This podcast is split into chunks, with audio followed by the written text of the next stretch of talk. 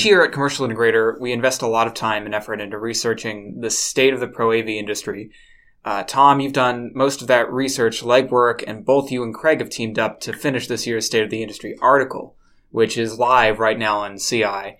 If there's one theme I've noticed in that piece, though, it's like this duality between there being an intense need for competent AV installations, yet like a tougher atmosphere for actually profiting from them. Uh, Tom and Craig, why do you think that is? Well, I think you know part of it is um, you know as journalists uh, we I think have a responsibility to you know paint the the glasses half empty. I don't think we do the industry justice if we only write about the really positive numbers that we learn about in our research for the state of the industry.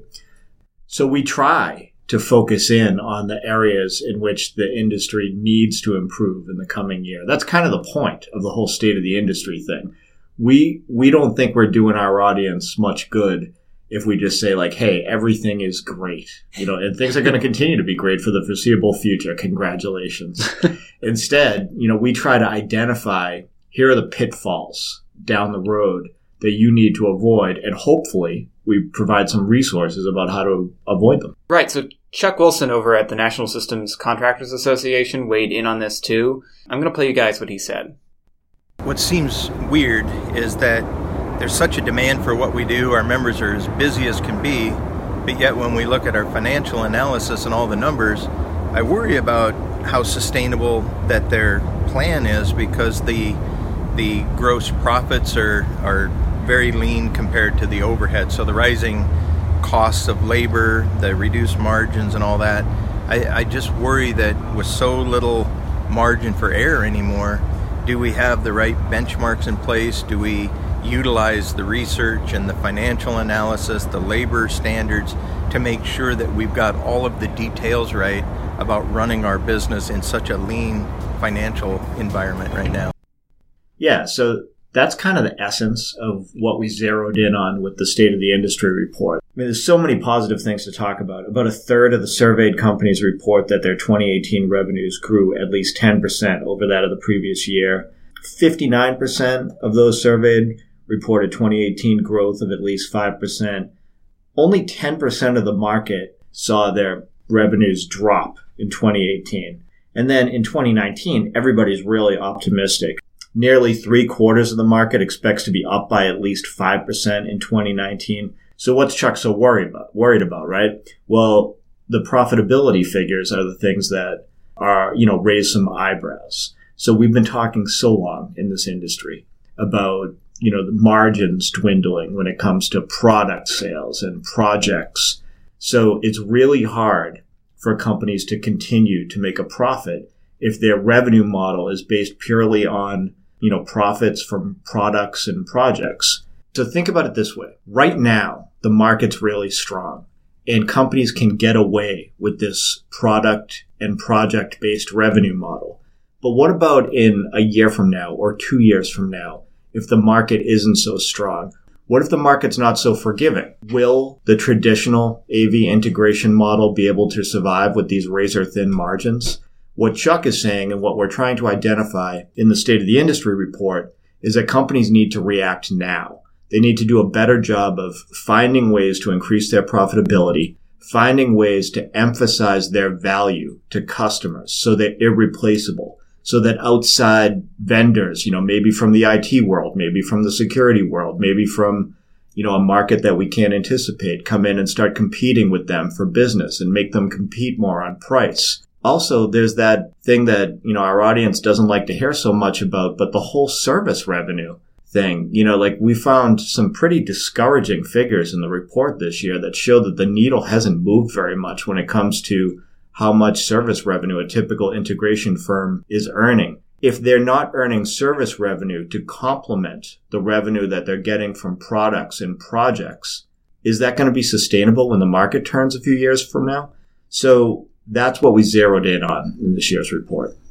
Like you said, we've been talking about this for such a long time, and it kind of becomes this uh, echo chamber, if you will, of like, hey, maybe you should look into this. Maybe you should look into this. We'll publish a new article on managed service uh, contracts and how how to better pursue them. Hey, maybe you should look into this. But Now we're trying to say with this, you know, large report based on, you know, lots of research and lots of time spent looking into this. Yeah, it, it's more than just you should look into this. It's you should be acting on, on, on this problem. Yeah, so you know, I, I, talked about this a little bit in a long interview with Chuck leading up to the State of the Industry report, and you know, he he differed with me a little bit in that I'm probably like you, Adam, a little bit black and white in my interpretation. Mm. That I think that companies all need to you know transition to more of a service revenue model.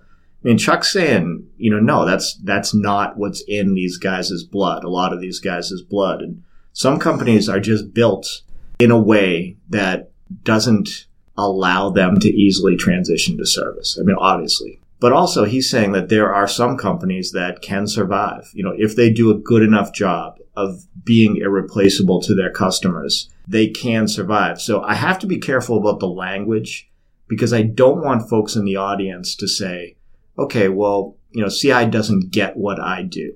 You know, we are a project based custom integrator and that's what we do. There are nuances to this, right? And you know that's really what we're saying is now is the time to address you know these concerns and these nuances before it becomes too late and you know you have to say like okay well maybe i could have done something but i didn't and now what lastly uh, i'd love to hear from both of you guys if you can think back a little bit to where we were last year when we published last year's state of the industry report versus where we are today uh, what do you recall from last year's mood of this of the industry report, if you will, uh, versus you know the the general outlook on on this year's. So the big thing that we focused in on last year was you know coming off a year of really aggressive mergers and acquisitions. We were talking about the fact that there was an increasing amount of space between the industry's few large integration firms, your AVI SPLs, your Whitlocks, your diversifieds,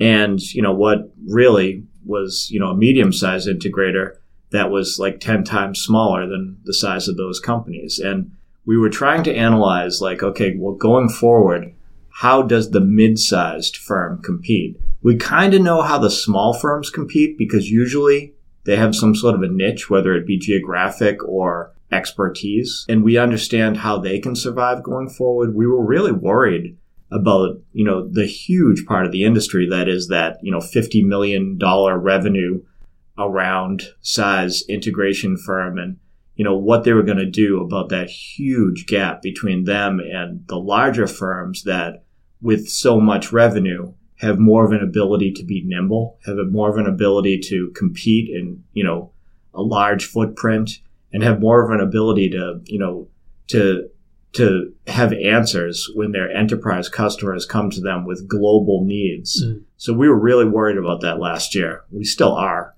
I was going to say, I, th- I, think that group is probably the same group that we're talking about that is resisting or not fully embracing the shift to a service based model. I, I, think that's part of maybe why they're in the middle and not growing as much as some, some of the other the big companies like you mentioned those companies have that that service based component and we have a quote in the state of the industry report from John Zettel CEO of AVI SPL where he just kind of makes that point you know that one of the advantages to being the largest firm in the AV integration market is we have the ability to build that infrastructure.